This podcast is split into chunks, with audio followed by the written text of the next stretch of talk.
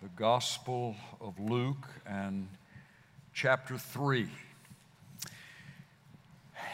Let, us talk a minute about stress.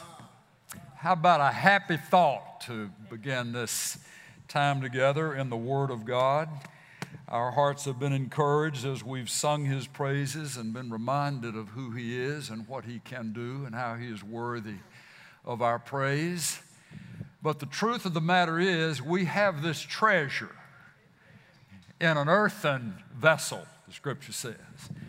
We have the life of Jesus alive in us, but the container for the life of Jesus can understand what it is to be stressed. Stress is not necessarily something that hits you like a tsunami, like a tidal wave just coming in all at once. Stress is something that just has a way of just kind of gnawing on you, you know, just kind of chewing on you. It, it doesn't, it just doesn't seem to go away. It's a, it's a relentless point of pressure, or two or three or four. The result of which can be it takes our wind away.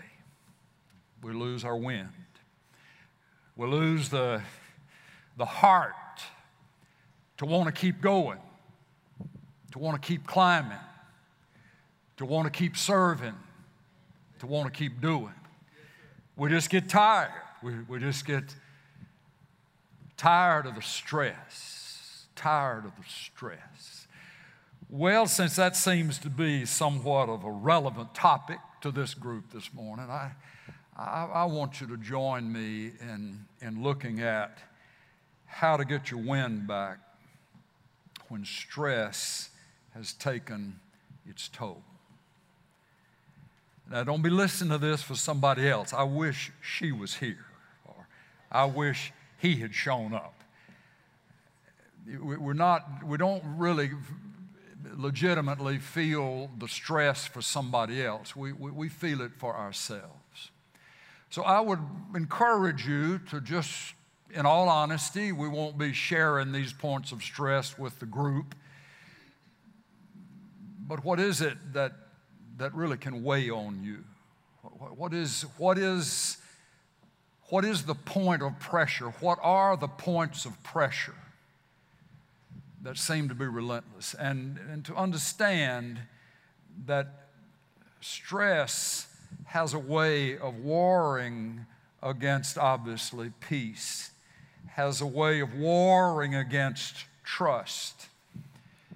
And it's important that as believers, as followers of Jesus in this life, we understand the mechanics of, the steps toward getting our wind back. It, it doesn't matter if you are a LeBron James, spiritually or otherwise.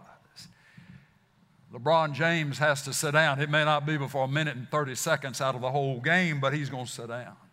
James Harden, going to sit down to get his wind back.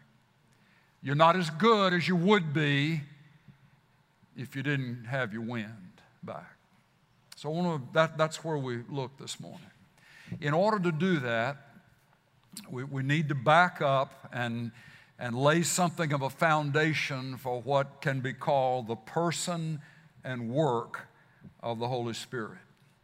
For a follower of Jesus, someone who's been born again, someone who knows Jesus, trying to walk with Jesus, we understand that our ability to keep going, our ability to recover from things that have stressed us, depleted us, the source of that recovery is not going to necessarily come in a substantial form, a lasting form from this life, from things down here that we're going to have to get it from that other place, from that, from that other world, from, from the one who has said that he will restore our souls.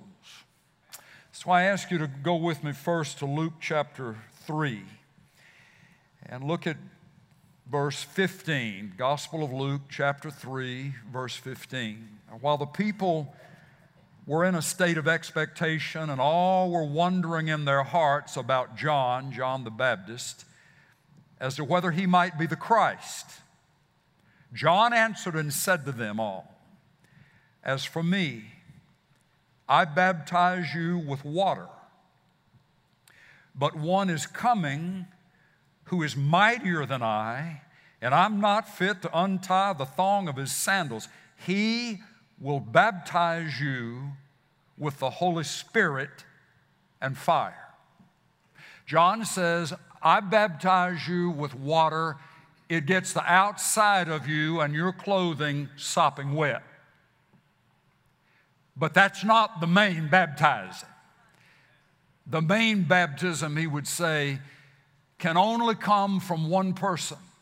And he gives this singular point of identification to mark the Messiah when he comes. As if he say, you will know the Messiah when he comes because he will have this ability. He will be able to do this. I baptize with water to get the outside wet. But the one who's coming will have the ability to drench your insides with his spirit and with fire. You will know that you've met the Messiah. The church, hear this. Those of us who call ourselves Christians, hear this. Hear this. Let this in. This is foundational. You will know that you have met Jesus, you have met the true Messiah, because He will drench you. He'll drench the insides of, He will drench your spirit with His spirit and with fire. With fire. So, so that's very important. You'll identify the Messiah because he will baptize with the Spirit and fire. You'll know you've met the Messiah. You'll know he's alive in you. You'll know Jesus truly is the Christ on the inside because he has drenched your spirit with His Spirit and with fire. All right? Amen. Amen. All right, go, go, to, go to the Gospel of John. Gospel of John, chapter 3. Jesus is speaking to Nicodemus, one of the rulers of the Jews who knew the Bible, the Old Testament at least, backwards and forwards. He came to meet Jesus secretly, privately, Verse 3, John 3 3. Jesus answered and said to him, Truly, truly, I say to you, unless one is born again, he cannot see the kingdom of God. Nicodemus said to him, How can a man be born when he's old? He can't enter the second time into his mother's womb and be born, can he? Jesus answered, Truly, truly, I say to you, unless one is born of water and the Spirit, Water being physical birth, spirit being spiritual birth. He cannot enter into the kingdom of God. That which is born of the flesh is flesh. That which is born of the spirit is spirit. Do not marvel that I said to you, You must be born again. And look at verse 8. The wind blows where it wishes, and you hear the sound of it, but do not know where it comes from and where it is going so is everyone who was born of the Spirit. He's speaking of the marked element of spontaneity and unpredictability, in a sense, about someone who is born of the Spirit. But here, here's what I want to show you the same word translated wind at the first of verse 8, the wind, is exactly the same word that is translated the Spirit in the last of that verse. Pneuma is the Greek word. Here are, here are three words that can be plugged in in the place of that Greek word wind, breath, spirit. The wind blows wherever it wishes. Skip on that. So is everybody, so is everyone who is born of the wind.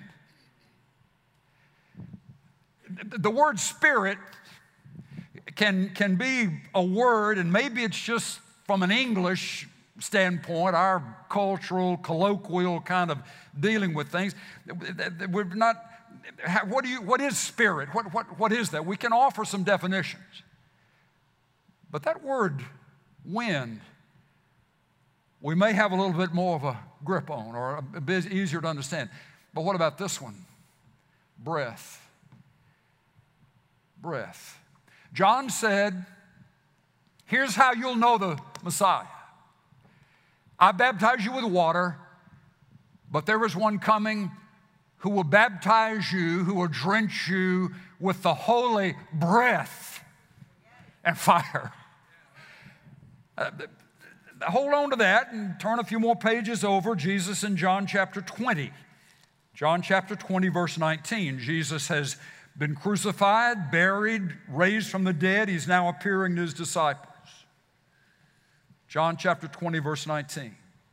When therefore it was evening on that day, the first day of the week, when the doors were shut where the disciples were for fear of the Jews, Jesus came and stood in their midst and said to them, Peace be with you. And when he had said this, he showed them both his hands and his side. The disciples therefore rejoiced when they saw the Lord. And Jesus therefore said to them again, Peace be with you. As the Father has sent me, I also send you. And then listen to this. And when he had said this, he breathed on them and said, Receive the holy breath. Receive the Holy Spirit. Receive the holy breath. Now, if somebody was going to breathe on you, and they're going to stand at the back door, 100 feet from here, and say, I'm fixing to breathe on you, you would say to them, You are wasting your breath because I can't feel it at that distance. Folks, folks, when the Lord when it says of the Lord that He will fill us with His holy breath, He's speaking of something that can only be done in close proximity. He gave the, the law to Moses, wrote it in stone. You could see those tablets. You could even read the words, maybe with binoculars at that distance. You, you could set them up there. But you don't feel his breath unless He's close to you.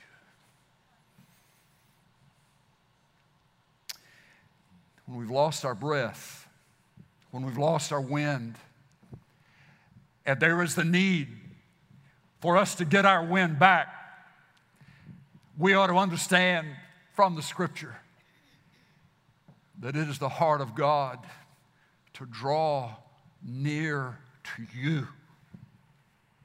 So close that there is the sense of His very breath becoming the air that you breathe and it having its impact on the inside of you.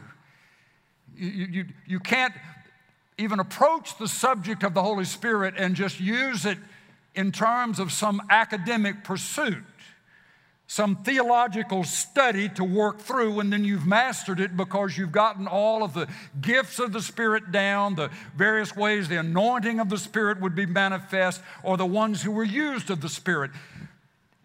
None of that is complete. Uh, Jesus was not described as the one who would anoint particular ones or who would just be used to give scripture to be recorded. John said, here, here, Here's how you'll know that you've met him. Here's how you'll know that he's the real one, is because he will put within you his very breath. You can't do that from a distance. You can't do that on the basis of just information quantified and codified in some sort of legal apparatus. You feel the breath. You are impacted by the breath, or you haven't been touched at all. Hallelujah. Oh my goodness. Oh my goodness. The God out of heaven, the Holy One, desires for those on this earth washed in the blood of the Lamb, forgiven, set free, guilt removed, price paid. But He wants those of His own possession to feel and know the sense of His presence with them. And for us, as His children, who have begun to taste of that, knowing the life and knowing the sense of strength and knowing this different dimension of who we really can be on the basis of His breath inside us, His Spirit filling us, when there was the sense of that being lost, when there was the sense of that being diminished, we register the absence. We, we, we know something is missing when we've lost our wind. And we want that wind back. And I want you to go with me over to the book of Acts now. In Acts chapter 1 and verse 8, that familiar passage, you shall receive power Jesus speaks. When the Holy Spirit has come upon you, you shall be my witnesses. You'll, you'll bear witness of me, both in Jerusalem. Now, that's an important statement he gives them. In Jerusalem and in all Judea and Samaria, and even to the remotest part of the earth. He, he had to, that was an answer to a question. They had said, Lord, is it at this time that you're restoring the kingdom to Israel? Is, is this the time when all the puzzle pieces prophetically are going to come together? Is it going to happen in our lifetime? Where, where nations are going to properly align and Israel will have its international credentials back and so forth and so forth and so forth. And Jesus responds by saying, It's not for you to know times or epochs, times in which those things will happen, epochs in which events will be completed on the whole scheme of God's plan of things. It's not for you to know. Those things have been fixed by the Father's authority. But here's what you are to know whether the nations align or not, whether Israel gets recognized in its former glory or not, whether things change and become more peaceable or not, here's what you need to know you shall receive power when the holy breath of God comes upon you. And regardless of what hasn't changed on the face of the earth, still in that place, you will be able to bear witness of me in Jerusalem, Judea, Samaria, the uttermost part of the earth. Well, the day of Pentecost came. Ten days later, I waited in the upper room. The fire of God fell, the wind, a mighty rushing wind, breath. The fire of God fell. And all those in the upper room, 120 or so, were filled with the Spirit, filled with the holy breath of God. And the result was they went out from that place in boldness, with fire in their hearts, and they began to bear witness of Jesus. And the, Jesus had said that the Spirit, when He comes, will convict the world of sin and righteousness and judgment. So conviction fell upon the city. Those who were hearing the testimony. It wasn't just Peter preaching, there were 120 giving testimony. Peter was the loudest voice, maybe, speaking to the biggest group. But they were all bearing witness of Jesus because the breath of the living Christ was possessing them and working in and through them. 3,000 folks come to know the Lord on that day. But I want you to look at verse 38, Acts chapter 2 verses 38 and 9. This is at the conclusion of Peter's prayer. Now, we're going somewhere with this, but this needs to be foundationally established in our understanding. Peter said to them, verse 38, Repent, and let each of you be baptized in the name of Jesus Christ for the forgiveness of your sins, and you shall receive the gift of the Holy Spirit. For the promise is for you and your children, and for all who are far off, as many as the Lord our God shall call to himself. Repent, be baptized, and you shall receive the gift of the Holy Spirit. For the promise is for you and your children. What's the promise? What's the promise? The promise is not that Christ would come, that had already happened.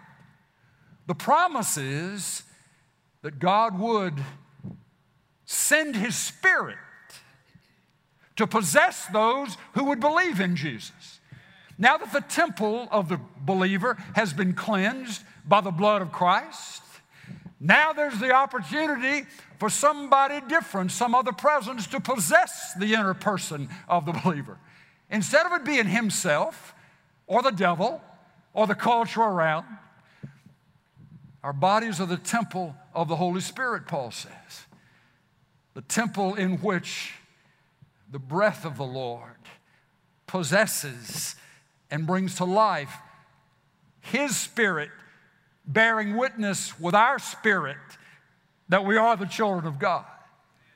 The, the, the wonderful thing about that, the promise is for you, not, not just for the ones that you hear testifying, not just 120. The promise was not just for them.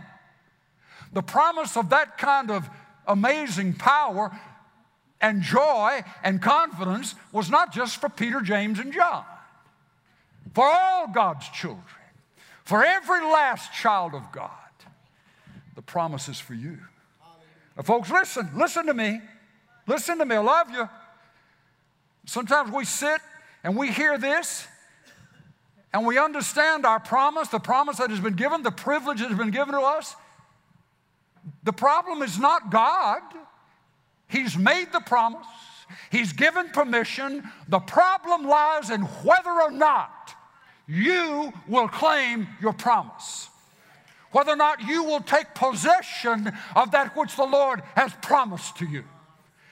And I got to say to you stress, as much as we hate it, can become an awesome blessing, a doorway into the freedom and the power of the new you, the new identity that is yours in Christ as the breath of God possesses you. If stress can wear us out, bring us flat to the end of ourselves where we're willing to say, Stick a fork in me, I'm done.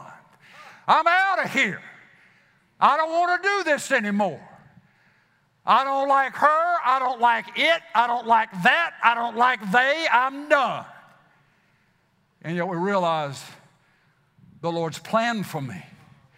The Lamb's call, Lord's calling on my life is to somehow be a, be a light in a dark place, to be a beacon of kindness in a place of harshness. I don't want to do it anymore. I don't want to do it anymore, Spirit. The Spirit has a way of using those things to draw us back to the place of saying, God, I've lost my breath. I've lost my wind. I don't want to do what you want me to do anymore. And instead of deciding to change occupations, instead of changing street addresses, we instead do what we find they did, Peter and John, in Acts chapter 4. Turn back to the Lord. And the old song, that old wonderful song, Holy Spirit, breathe on me till I'm all thine own. Holy Spirit, breathe on me. Instead of trying to just kick it into determination gear and press on, to realize the honest truth is, I don't want to do this anymore. I don't want to take this anymore. I don't have heart for it anymore. But to realize that that happens when I lose my breath. That happens when I've lost my wind. And if I'm going to get my wind back, I'm going to have to be looking someplace other than laterally this way. And to look back up to the one who has said, I have given you the promise. That when you're thirsty, I give water to the thirsty. When you're hungry, I give bread to the hungry. Or Paul would say, in the jail, in prison, in prison, I can do all the things that are assigned of me to do because of the one who is giving me strength. Okay, Acts chapter 4. Find Acts chapter 4. A great crowd gathered after Peter and John were used of the Lord to heal the man who had been crippled since birth in the temple. And the man got up walking and leaping and praising God, and great crowd gathered, and we, we were on this last week. And Peter preached to the crowd, explained to them, it's not our power, it's the power of Jesus Christ. Well, because there was such a crowd, there was such a, an outbreak of wonderful spiritual refreshment coming into the city. But the religious leaders were jealous of that, didn't like it at all, so they, they sent the temple guard to arrest Peter and John. I'm going to just jump in, Acts chapter 4. Let me just read this. This is one of the most exciting and more most um, realistic treatments of, of, of how servants of the Lord can find themselves in a place of being mighty used of the Lord, then quickly being turned on by the opponents, and then finding themselves in the need for God to just fill them up one more time, to give them another fresh filling of His Spirit. Verse 1, chapter 4. And as they were speaking to the people, the priests and the captain of the temple guard, and the Sadducees came upon them, being greatly disturbed because they were teaching the people and proclaiming in Jesus the resurrection from the dead. And they laid hands on them, put them in jail until the next day, for it was already evening. But many of those who had heard the message believed. And the number of the men came to be about 5,000. That's plus the 3,000 on the day of Pentecost. And it came about on the next day that their rulers and elders and scribes were gathered together in Jerusalem. And Annas the high priest was there, and Caiaphas and John and Alexander, and all who were of high priestly descent. Keep this in mind. The cast of characters has not changed. These were the same ones who were present and who were party to the leveraging of capital punishment at the hands of the Romans against Jesus of Nazareth. This was the group. These were the A-listers. These were the ones who were known because of their lineage and who were also recognized as being in the hip pocket with, in bed with the Romans. They were powerful men. Peter and John. It was in the company of this group, though outside, not actually face to face with them, that it was in the setting Caiaphas' house, where Simon Peter denied the Lord, denied that he even knew Jesus three times.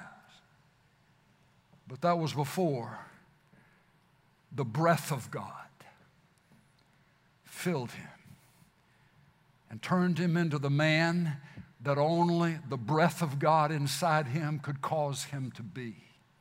So here we have him in that before that council. When they had placed them, verse 7, when they had placed them in the center, they began to inquire, by what power or in what name have you done this? I want you to notice, it's translated, they began to inquire. When they'd placed them in the center, they began to inquire. That means that it was not just one question or one brief body of questions or one short period of questioning. It was a prolonged process. They had them in the front, and from every direction, potentially, there were questions being thrown, and opinions being stated, and pressure being exerted to intimidate Peter and John. By what power or in what name have you done this? But Peter, then Peter, here's the word filled with the holy breath, filled with the holy wind, filled with the Holy Spirit, filled, not just partially touched by, not just a little dab here and a little bit there, filled, saturated, permeated, overflowing with the holy breath of God.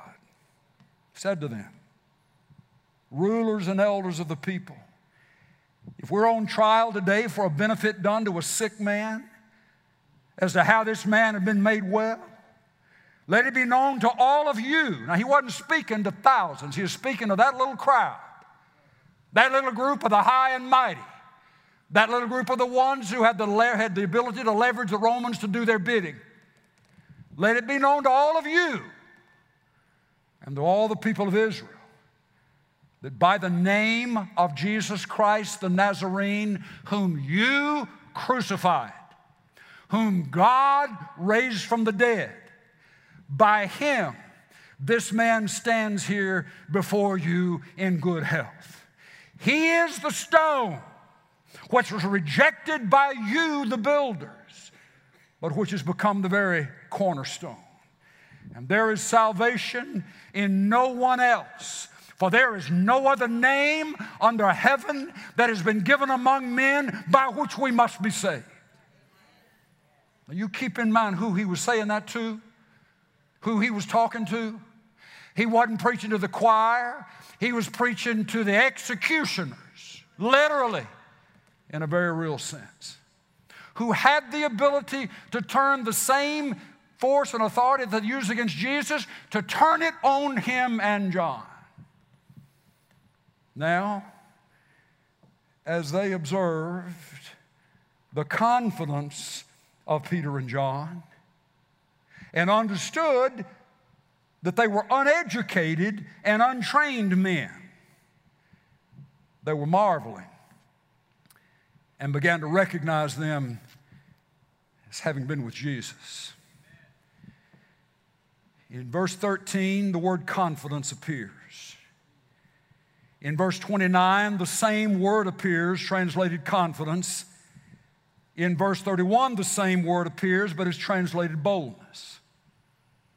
Repeatedly, one of the marks of the breath of God filling a life is contained in this descriptive term, confidence. But I want to give you a working definition of what that word means.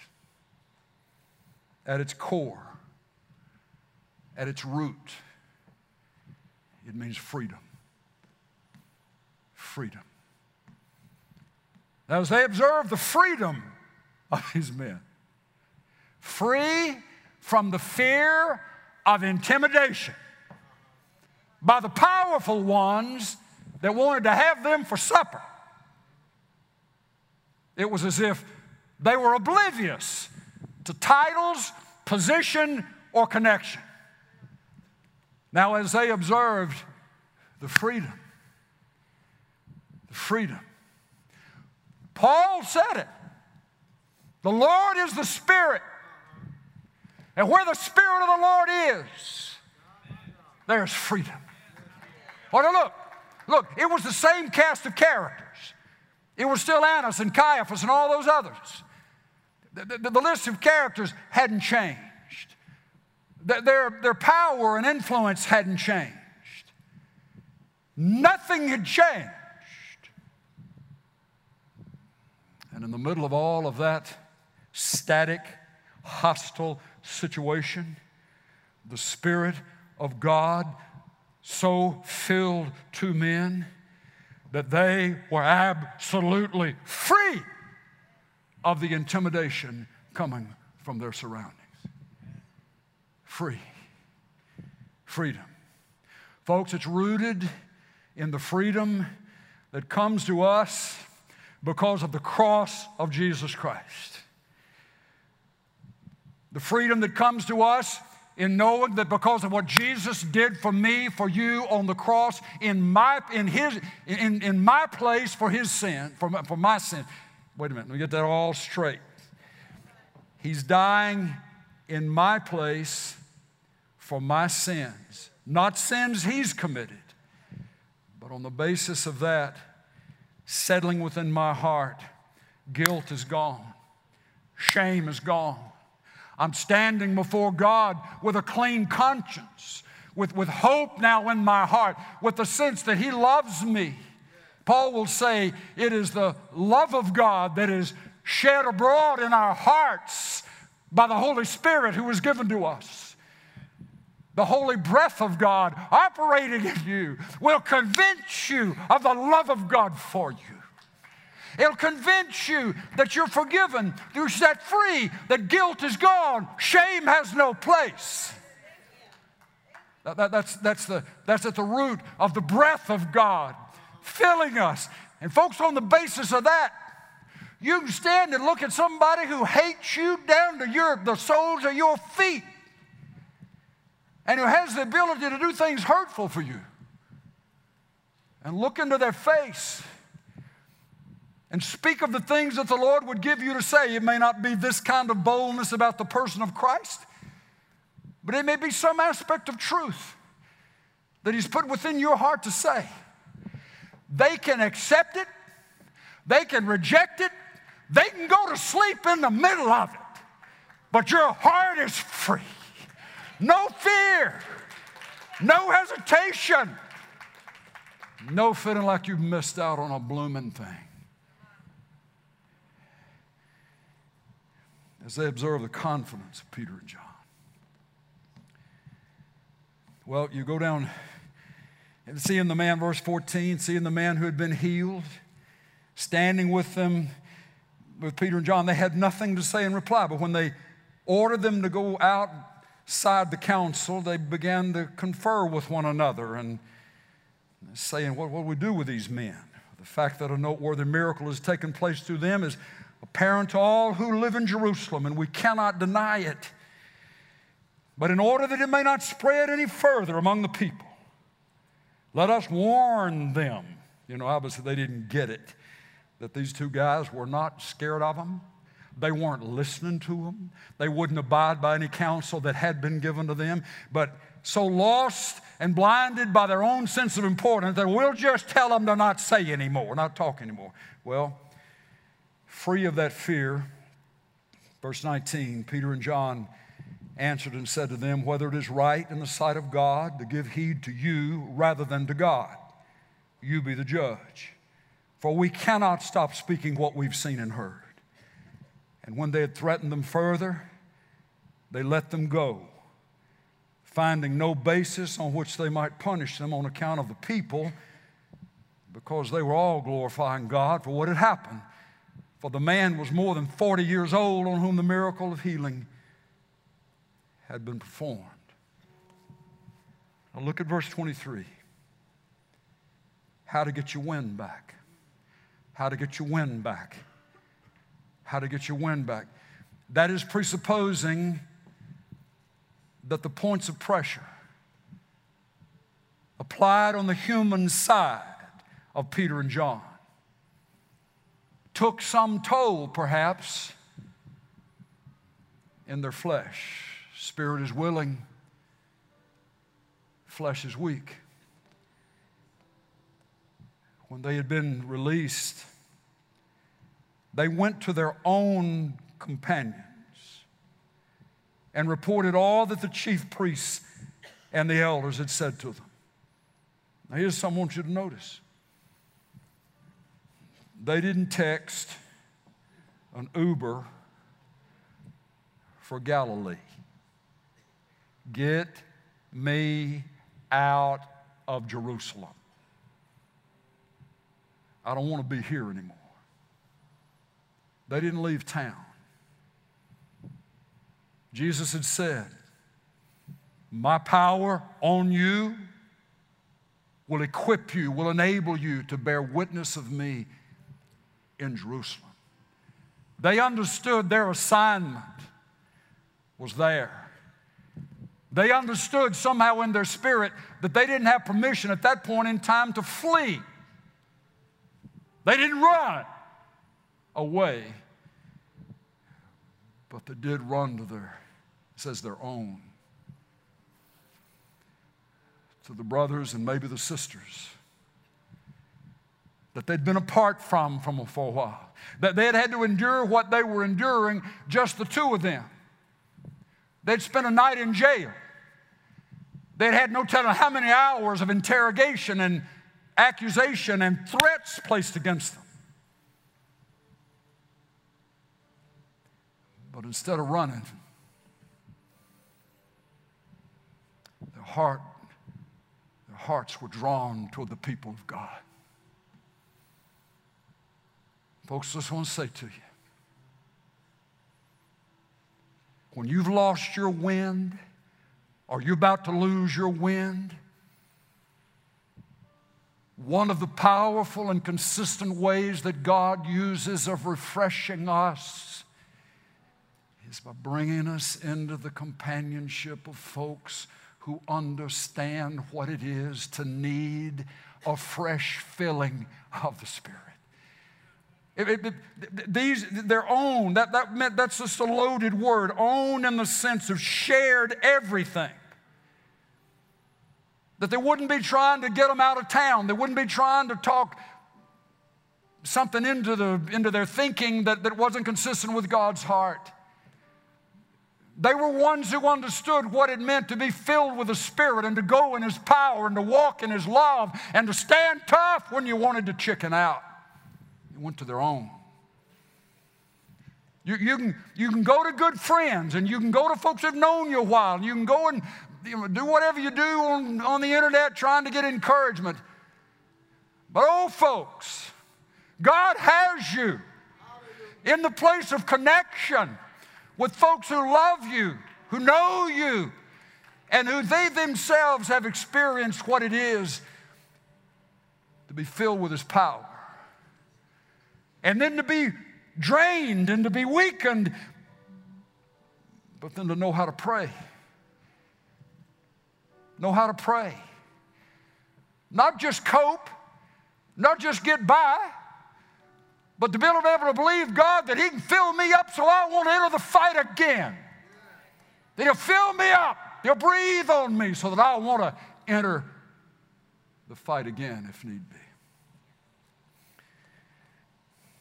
They went to their own. And then they gave an honest assessment. They reported all that the chief priests and the elders had said to them. And then it says, and when they heard this, everybody who was in the hearing of those two men giving their report, all of them together, they lifted their voices to God with one accord, with one heart, with one sense and they began to say things back to the Lord that were just reviewing the history. But they prayed. They went to prayer. For I'm just telling you, there are some things that you won't make it through. You, you'll, you'll make it through. I'm change that. You, you'll get through. You'll limp along through on your own. There are some settings, and sometimes where the pressure is so great and the stress is beyond words, that God's plan, God's plan is for His people to pray with you and His people to pray for you. So that not only do you get helped, but the ones who prayed for you get helped. You know, it, Jim, Jim McNeil, it, we, we thought he was dead and gone to heaven and passed out with no pulse, no, no heartbeat, right in front of the sound table at our last, first Wednesday out, out on the back porch. And he was flat of his back on concrete, for about, seemed like 20 or 30 minutes with grown men trying to get his heart going again. And ER and fire people and SAPD all showed up, and our guys have been working on him for 10 minutes before they got there. We, Jim's 79 years old. The color of death, gray, not breathing, not moving. And all we could do was just, was just start praying, Lord, we agree with you. We agree with you. We, we didn't feel like we're supposed to rebuke death and cancel out some of this. Lord, he lived a long life. You calling him home, we agree with you. But if you want to leave him here, and then we just speak, begin to speak the name Jesus over him. Jesus, loud, Jesus, Jesus, Jesus, Jesus, Jesus. They, they, haul, they finally hauled him off. Got a little slight pulse going again. Hauled him off to SAMC. I waited all night to hear the call coming from some of our folks. Well, Jim's gone on. He's, he's in heaven, and we'll just be celebrating. We'll get with the family and put the service together. That's how dead I thought he was. Call didn't come any time that night. I was up and down, but looking at my phone.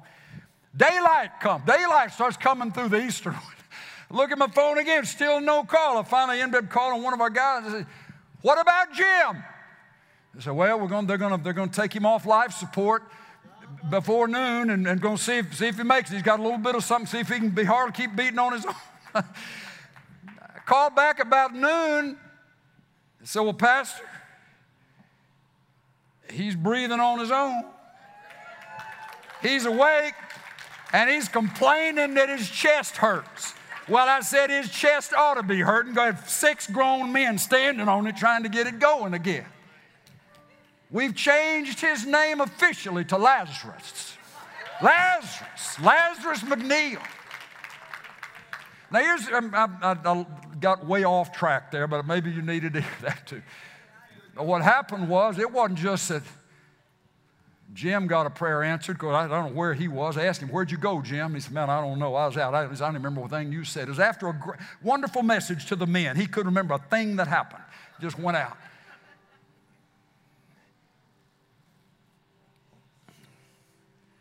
But it wasn't just Jim, it wasn't just his wife, but every man who was under that porch and who saw what happened to Jim and then remember that we were called together to pray. Shoulder to shoulder, linking arms over what we thought could have been a dead man or about to die man. Jesus, we agree with you. Jesus, we agree with you. This morning, this morning in the early service, he sat right there where Alita was sitting. Right there. Got him up on the platform and had him tell a little bit of his story. There are some things that God waits to do for you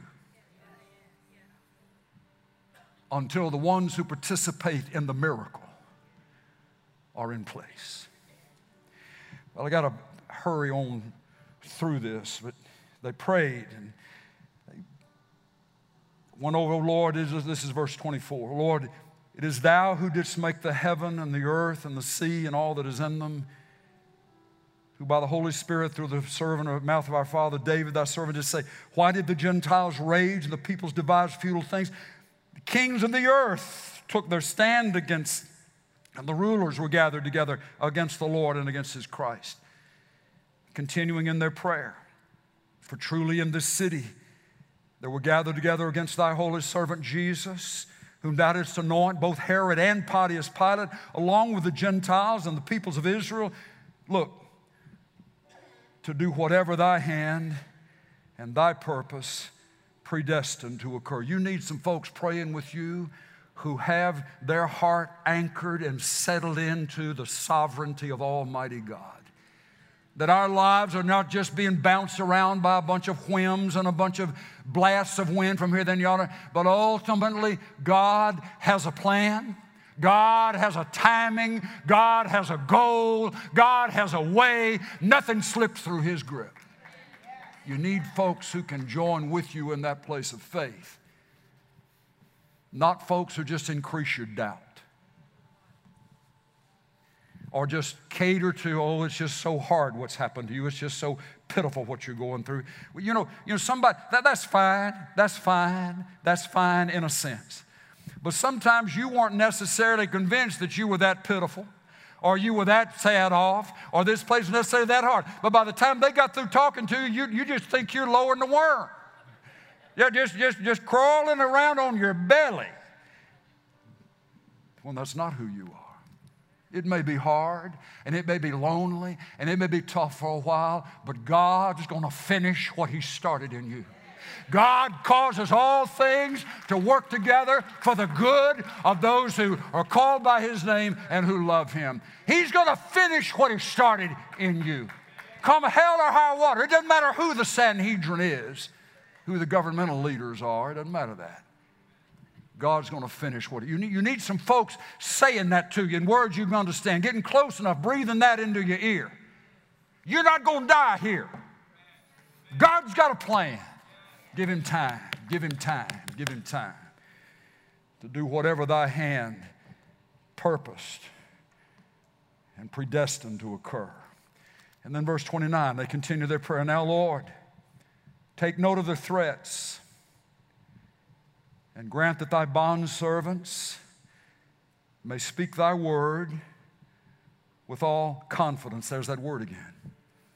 With all freedom freedom that leads to boldness, freedom to say whatever you needed to say, freedom with all confidence, while thou dost extend thy hand to heal, and signs and wonders take place through the name of thy holy servant Jesus. The, the, the two parts of that prayer basically, Lord, will you give us what we need to do our part? What's that? Boldness, freedom, Will you give us the freedom back? The reason this is so important is that it stands to reason that somewhere between the time that Peter and John walked out of that encounter with those interrogating officials and this point, they were needing to be filled all over again. But their flesh, understandably so, weary, long days, long nights, intense pressure, threats put against them.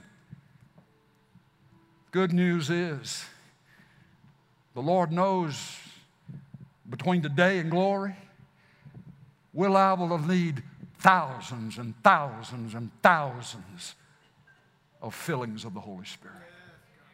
Well, when, when do I need one? When you want to quit, when you want to give up, when you've had enough, when you're feeling it isn't fair, it isn't right, all of that may be true. But those things were true when you were walking in the fullness of the Spirit. What changed? My, my flesh got to getting stronger and my spirit got to get weaker, and I, I need you to breathe on me, Jesus. I need you to breathe on me, Jesus. How, how many breaths have you got to take between now and dark? Lots of them. Breathe on me. While thou dost extend thy hand to heal, Lord, you do what only you can do. You heal. You, you accomplish your work. Set us free. Set us free. We're not asking you to change our street address. We're not asking you to send us back to Galilee. Jerusalem, where you put us. Jerusalem's where we'll stay. Jerusalem is the place of your anointing for us. This is where we will be. But Lord, we need you to breathe on us, just like you have before. Fresh strength fresh joy. Freshly knowing I'm loved, I'm chosen, I'm picked out, I'm wanted. Freshly knowing God has a plan for my life. They weren't going to get that in the strongest way from each other. They sure weren't going to get it from their critics. The only one who could do it was the one who had said, Receive ye the Spirit. And he breathed on them. I wonder how many times the disciples went back to that encounter in John 20 when they were out of breath, when they didn't know whether they could go on, and they remembered physically, literally, Jesus in front of them going,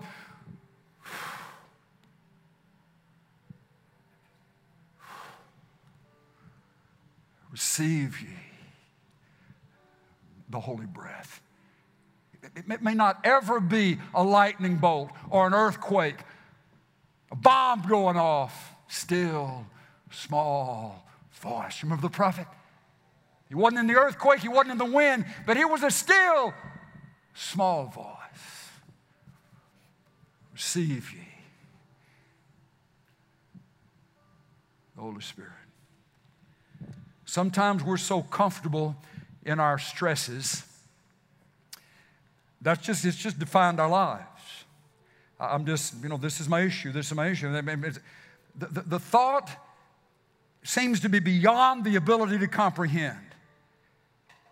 That without my shoe size changing, without anything in the natural adjusting, there could come to be such a change in me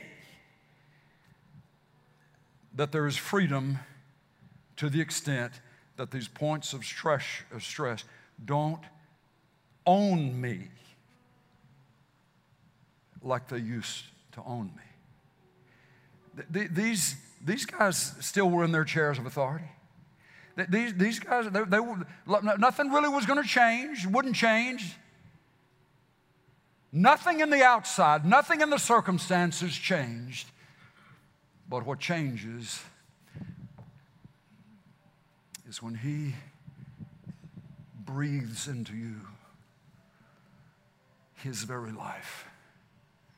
And I, I'm, I just get so weary that, well, I'm this, just this cranial thing, this cranial Christianity. Well, I've got that figured out. I got this verse. I know about this. Somebody, Give me a break. If you don't have joy, you can't make it up. If you don't have peace, it doesn't matter how many verses you know on the subject of peace. If you don't have freedom, if you're not walking in release, it doesn't matter how much you know you ought to be. In fact, that can just make us feel guilty. So, where's it going to come from? How is it going to be transferred from theory into reality? True theory into reality. It is only by means of the Spirit of God breathing it into your life. I'm going to just tell you one size doesn't fit all. Shirley, Shirley has a different way of receiving things than I have of receiving things. And wives, you just got to watch that. You say, well, my husband didn't, he doesn't do his quiet time like I do my quiet time, and he doesn't have that. You better watch that, sister. Brother, she's not going to be exactly like you're going to be. And there may be some things about her that you ought to emulate, imitate. But you're a man, she's a woman, God knows the difference, thank goodness. And He knows how to breathe into men refreshment and the assurance that they're loved and that they're forgiven, just as He knows how to bring that, breathe that into, into women. So, the, the end of this message today, the end of this, kept you a little long. Stress is where you've been. I mean, it could be medical, family, business, whatever, just, but, but the, the places of pressure. Jesus, breathe on me. Breathe on me. Breathe on me. Instead of trying to find something else to do or something else to work on, just, just, just try that for spell. You know where I am, Lord. I don't want to go on. I don't like this. Things were unfair. Fill in your list. But then say back to Him, Lord, breathe on me. My heart is open to you. I open my heart to you. Breathe on me. Breathe on me. I baptized you with water, John said. But there is one coming who is mightier than I. And he, when he comes, will baptize you with the holy breath and fire. May it be. Amen. May it be, Lord. We look to you with our eyes fixed upon you, not to the left, not to the right. Give us the ability to turn out other voices that don't spur us on in the direction of seeking you singularly and solely. And our prayer as we close this time.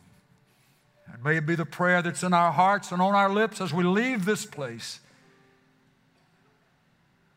Lord Jesus, breathe on me. We're reminded of Evan Roberts' prayer that he taught the church in Wales in 1904. Same theme. Send the Holy Spirit, send the Holy breath, send the Holy Spirit for Christ's sake. May it be in our nation, in our city, in our state, in our families, in our lives personally. Breathe on me, Lord. Breathe on me, Lord. Breathe on me, Lord, is our prayer. In Jesus' name, amen.